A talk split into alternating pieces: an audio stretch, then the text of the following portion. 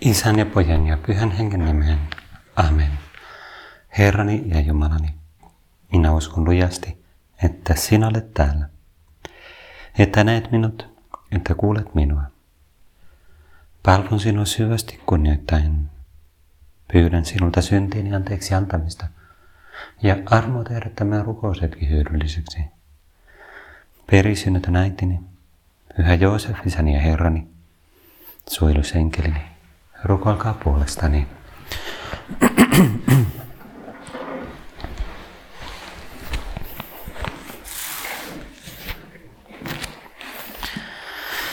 Jeesus alkoi selittää opetuslapsille, että ihmisen pojan täytyy kärsiä paljon. Anteeksi, aloitin väärästä jakesta. Jeesus ja hänen opetuslapsensa lähtivät Filippoksen kesärian ympärillä oleviin kyliin. Matkalla hän kysyi opetuslapsilta, kuka minä ihmisten mielestä olen? Herra, kuka sinä ihmisten mielestä olet? He vastasivat, toisten mielestä sinä olet Johannes Kastaja, toisten mielestä Elia, toisten mielestä joku profeetoista. Tänä päivänä meille tulisi ehkä vähän erilaisia vastauksia. Toisten mielestä suuri moraalinen opettaja, toisten mielestä huijari, toisten mielestä sua ei koskaan ollutkaan, ehkä toisten mielestä Jumalan poika. Entä te, kysyi Jeesus, kuka minä teidän mielestänne olen? Pietari vastasi hänelle, sinä olet Messias, eli Kristus. Sitten Jeesus alkoi selittää opetuslapsille, että ihmisen pojan täytyy kärsiä paljon. Kansan vanhimmat, ylipapit ja lainopettajat hylkäävät hänet ja hänet surmataan. Mutta kolmen päivän kuluttua hän nousee kuolleista.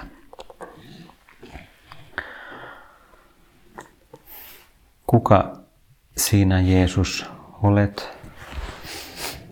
Se on hauska kysymys. Miksi Jeesus kysyy näin? Herra, miksi sä kysyt, että kuka sä ihmisten mielestä olet? Se on hauska kysymys, koska tänä päivänä niin usein tunnutaan ajattelevan, se heijastaa meidän ajan mentaliteettia, että totuus on mielipideasia tai totuus on enemmistö, äänestys. Jos enemmistö on jotain mieltä, sitten se on totta. Se on hyvää, koska enemmistö äänestää näin, tai se on pahaa, koska enemmistö huutaa jotain Ja kuitenkin, Jeesus, mikä tärkeä kysymys. Kuka sinä olet?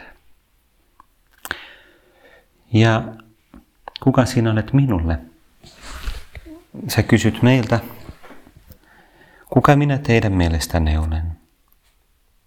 Kuka minä sinun mielestäsi olet? Kuka, kuka minä olen sinulle? Pietari vastasi Messias. Se on juutalainen vanhan testamentin termi, joka sisältää hyvin paljon, kun meidän aikana se sana ei ole niin latautunut enää.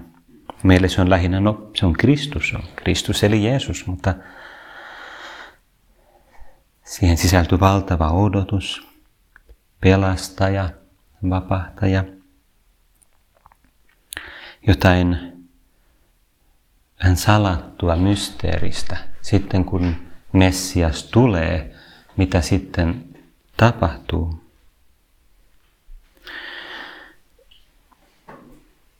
On tärkeää, että me itse myös esitetään tämä kysymys ja ikään kuin käsitellään sitä rukouksessa ja vastataan Jeesukselle. Kuka sinä olet, kuka Kuka sinä Jeesus olet minulle? Koska se muuttaa niin paljon. Se muuttaa paljon asioita. Mitä Jeesus todella on meille. Ja on hyvä, että me usein palataan siihen. meidän rukous täällä kappelissa tai kirkossa tai omassa huoneessa, missä tahansa, riippuu niin paljon siitä, että kuka Jeesus on, kenelle mä puhun. Mä uskon Jeesus, että sä olet täällä pyhässä sakramentissa, pyhässä eukaristiassa, että se todella olet sinä ja että sä olet Kristus, mun pelastaja, vapahtaja. Sä olet Jumala itse, tosi Jumala ja tosi ihminen. Tosi ihminen, mutta tosi Jumala samalla. Yksi persona, mutta kaksi luontoa. Todella, todella meidän veli ihmisyydessä ja saman aikaan tosi Jumala.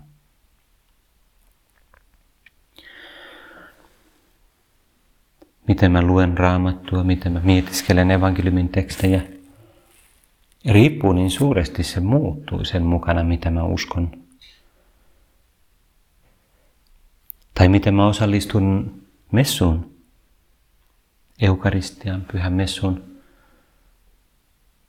Uskonko mä Jeesus, että sä olet todella täällä, että sä olet sinä?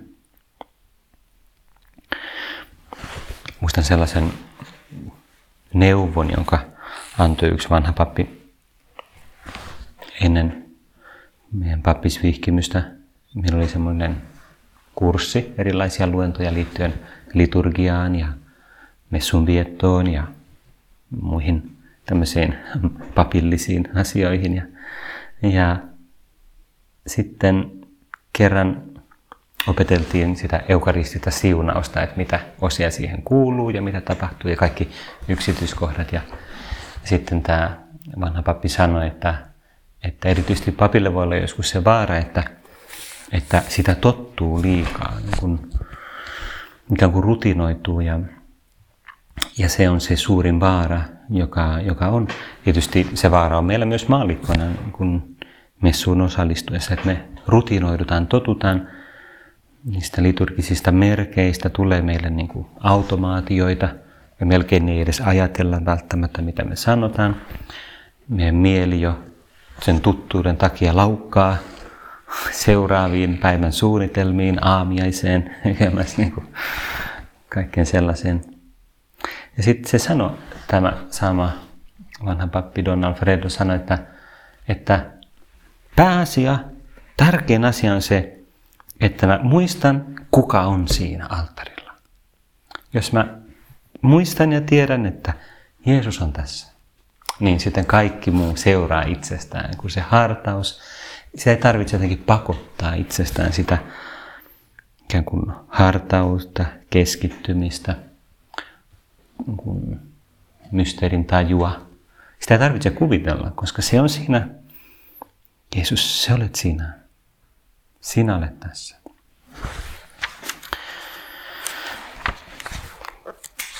Katolisen kirkon katekismus kirjoittaa liittyen tähän,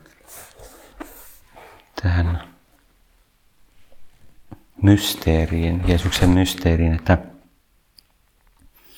uskomme ja tunnustamme, että Jeesus Nasaretilainen, juutalainen, syntynyt Betlehemissä eräästä Israelin tyttäristä kuningas Herodes suurin ja keisari Augustuksen aikana, ammatiltaan rakentaja – ja teloitettu ristillä Jerusalemissa keisari Tiberiuksen hallituskaudella Pontius Pilatuksen ollessa käskyn haltijana, on ihmiseksi tullut Jumalan iankaikkinen poika. Pitkä litania näitä niin kuin inhimillisiä, historiallisia olosuhteita ja ominaisuuksia, mutta hän on ihmiseksi tullut Jumalan iankaikkinen poika. Hän on lähtöisin Jumalasta, kun on sitaatti Johanneksen evankeliumista. Tullut alas taivaasta, sillä sana tuli lihaksi ja asui meidän keskellämme. Me saimme katsella hänen kirkkauttaan, kirkkautta, jonka isä ainoalle pojalle antaa. Hän oli täynnä armoa ja totuutta. Hänen täyteydestään me kaikki olemme saaneet armoa armon lisäksi. Ja tästä, tästä seuraa meidän kiitollisuus ja meidän halu myös jakaa tätä uskoa. Kristillisen uskon välittäminen eteenpäin on ensisijassa Jeesuksen Kristuksen julistamista. Julistuksen tulisi johtaa uskomaan häneen. Alusta alkaen ensimmäiset opetuslapset palevat halusta julistaa Kristusta. Me emme voi olla puhumatta siitä, mitä olemme nähneet ja kuulleet. Me emme voi olla puhumatta siitä, mitä olemme nähneet ja kuulleet. Ja näin siitä huolimatta, että se mitä Jeesus on, on vaativa, vaativa asia, joka haastaa meitä. Niin kuin äsken kuultiin ja voidaan jatkaa sitä tekstiä, Jeesus alkoi selittää opetuslapsille, että ihmisen pojan täytyy kärsiä paljon. Kansan vanhimmat ylipapit ja lainopettajat hylkävät hänet ja hänet surmataan, mutta kolmen päivän kuluttua hän nousee kuolleista. Hän puhui tästä aivan avoimesti. Pyhä Markus sanoo evankeliumissa, hän puhui tästä aivan avoimesti. Mutta silti se oli vaikea opetuslapsille ottaa sitä vastaan ja ymmärtää, koska silloin Pietari veti hänet erilleen ja alkoi nuhdella häntä. Mutta hän kääntyi, katsoi opetuslapsiin ja sanoi ankarasti Pietarille, väisty tieltäni saatana, sinun ajatuksesi eivät ole Jumalasta, vaan ihmisestä. Hetki sitten, hetki aikaisemmin, Pietarin sanat oli ollut Jumalasta. Matteuksen evankeliumin mukaan siinä samassa jaksossa, aika vähän pidempi, pidempi kuvaus, siellä on se, voidaan hypätä siihen hetkeksi ja kuunnella ne Jeesuksen sanat. Jeesus sanoi hänelle, hautuas olet sinä, Simon Joonan poika, tätä ei sinulle ole ilmoittanut liha eikä veri, vaan minun isäni, joka on taivaissa. Ja minä sanon sinulle, sinä olet Pietari ja tälle kalliolle minä rakennan kirkkoni. Sitä eivät tuodellan portit voita. Minä olen antava sinulle taivasten valtakunnan avaimet. Minkä sinä sidot maan päällä, se on sidottu taivaissa. Ja minkä sinä vapautat maan päällä, se on myös taivaissa vapautettu. Jeesus antaa Pietarille sen ylimmän opetusviran apostolisen kollegion päänä. Ja näin katolinen kirkko aina on ymmärtänyt Pietarin seuraajan roolin, että sillä on erityinen asema viime kädessä tulkita raamattua, tämä sitoa ja vapauttaa, viittaa rappiinisen perinteen ilmaisuun raamatun tulkinnasta, pyhien kirjoitusten tulkinnasta. On hyvä hetki ää, kohottaa sydäntä Jumalan, kiittää ää, Paavista, kiittää siitä lahjasta, tästä kirkon ykseyden ää, merkistä ja välikappaleista, joka Paavi on, ja myös rukoilla. Herra, auta Paavia. Paavi ei hänen kaikkia avustajia ja yhteistyökumppaneita, auta heitä näkemään ja olemaan rohkeita ja viisaita, toimimaan aina sun tahdon mukaan, sun innotusten mukaan. Mutta Pietari Parka, joka oli hetki sitten saanut tämän suuren, suuren ylistyksen ja kuvauksen, kuuleekin ankarat sanat, väisty tieltäni saatana. Kirjaimellisesti astu, väisty taakseni saatana. Niin kuin sitä voi tulkita myös kirjaimellisesti niin, että, että sun täytyy seurata mua. Ei ole sun tehtävä sanella mun polkua, mun tietä, vaan, vaan seurata mua, koska sun ajatukset, se mitä sä nyt oot sanonut, se, että sä vastustelet ristiä, ei ole Jumalasta. Jeesus kutsui väkijoukon ja opetuslapsensa ja sanoi heille, jos joku tahtoo kulkea minun jäljessäni, hän kieltäköön itsensä, ottakoon ristinsä ja seuratkoon minua. Sillä se, joka tahtoo pelastaa elämänsä, kadottaa sen. Mutta joka elämänsä minun tähteni ja evankeliumin tähden kadottaa, on sen pelastava.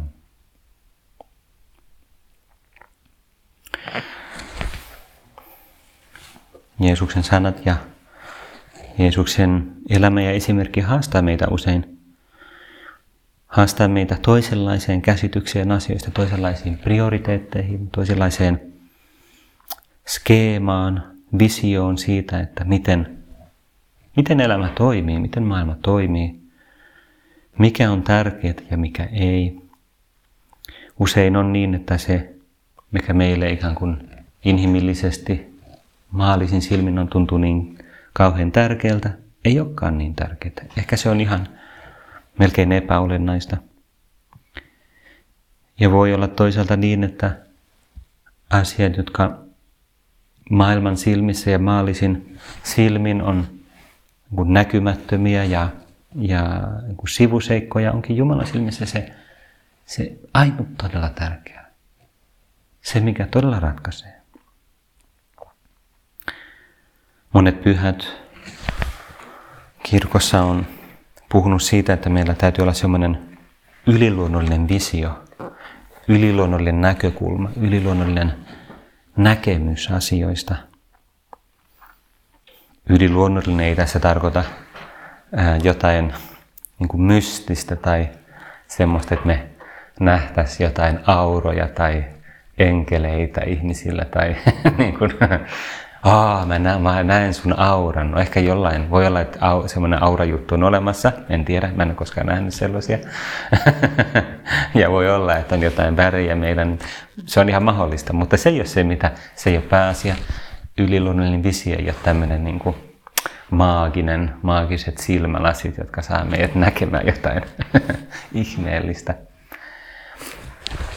Mutta se tarkoittaa sitä, että että me ymmärretään, että on jotain enemmän kuin meidän jonkun luonnollinen näkökulma asioihin.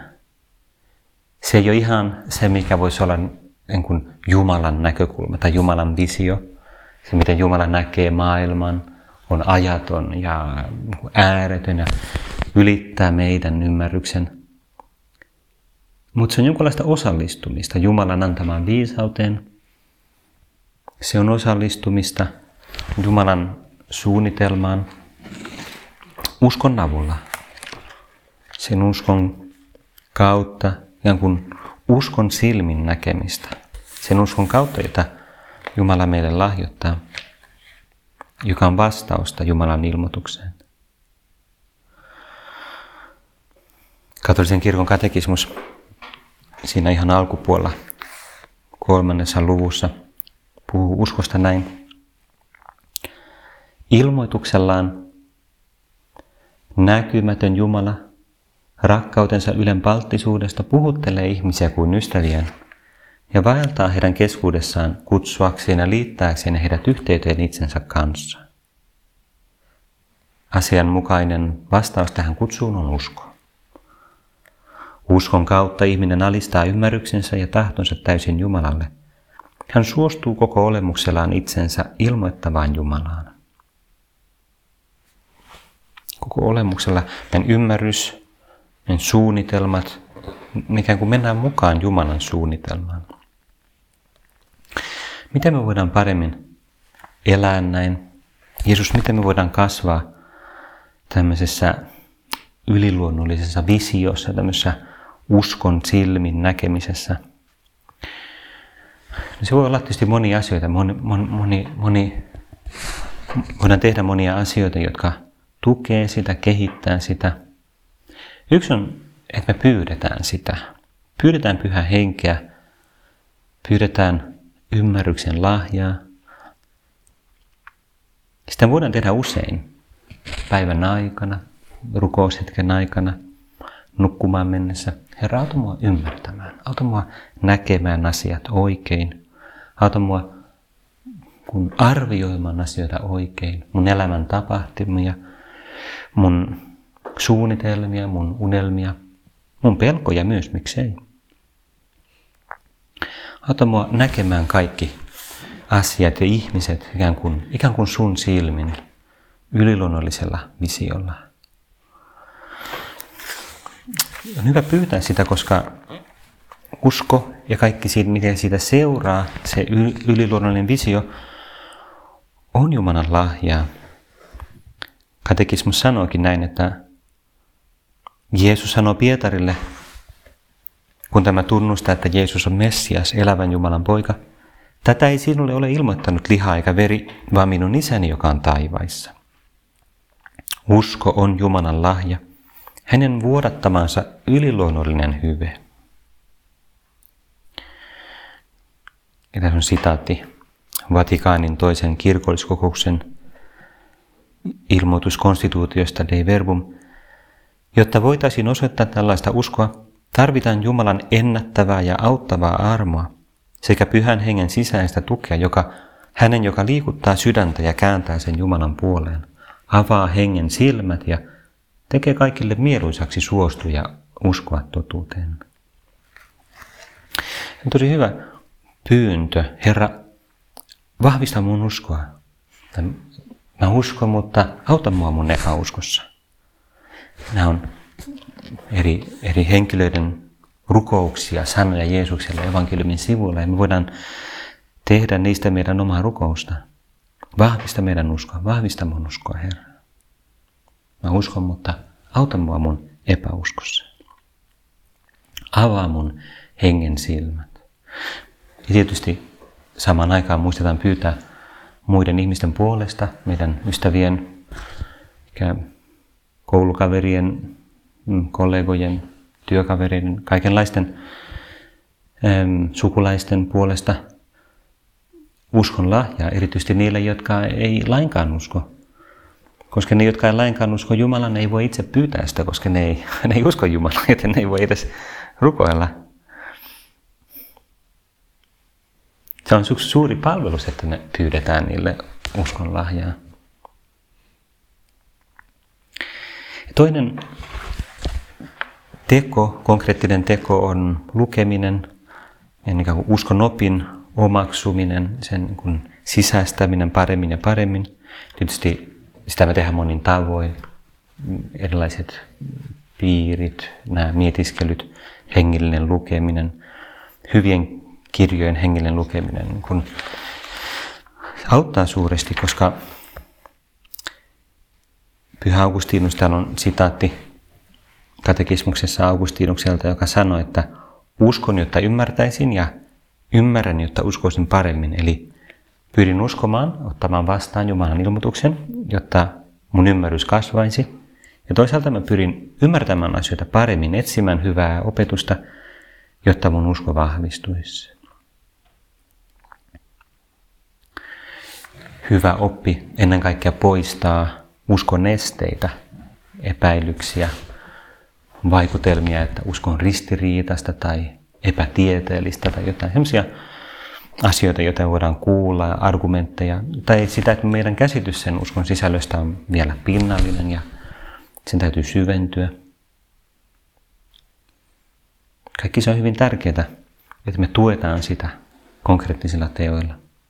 Ja kolmantena viimeiseksi eh, rukous ja sakramentit, eli kaikki se on niin kuin tämän yliluonnollisen vision elämistä ja siihen liittymistä. Katekismus myöhemmin vielä puhuu tästä uskon hyveestä ja, ja siitä, että meidän tulee ruokkia sitä, varjella sitä ja myös välttää kaikkea, mikä uhkaa sitä.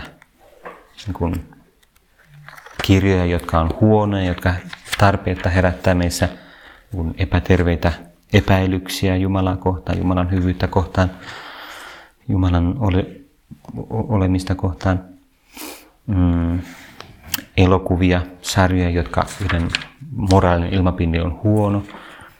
Meidän tulee välttää niitä, koska usko on semmoinen kuin herkkä asia kuitenkin. Ja, ja me ei tule niin kuin ilman, ilman vakavaa syytä kun altistaa sitä tämmöisille uhkille.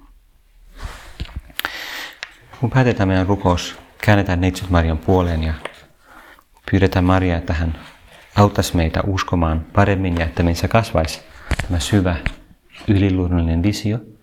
Että me nähtäisiin asiat niin kuin, niin kuin Jeesus näkee.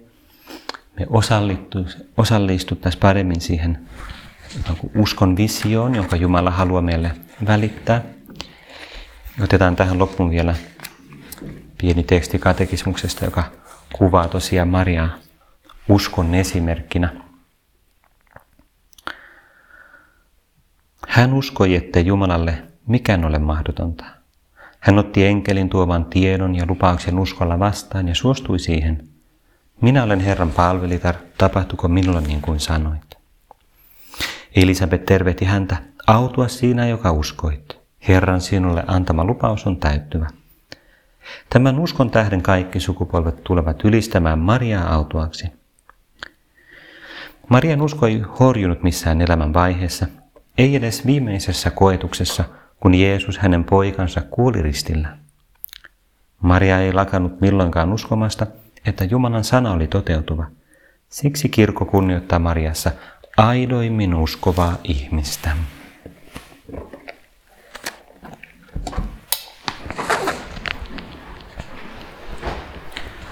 Kiitän sinua Jumalani niistä hyvistä päätöksistä, liikutuksista ja innoituksista, jotka olet mieleni johdattanut tämän mietiskelyn aikana.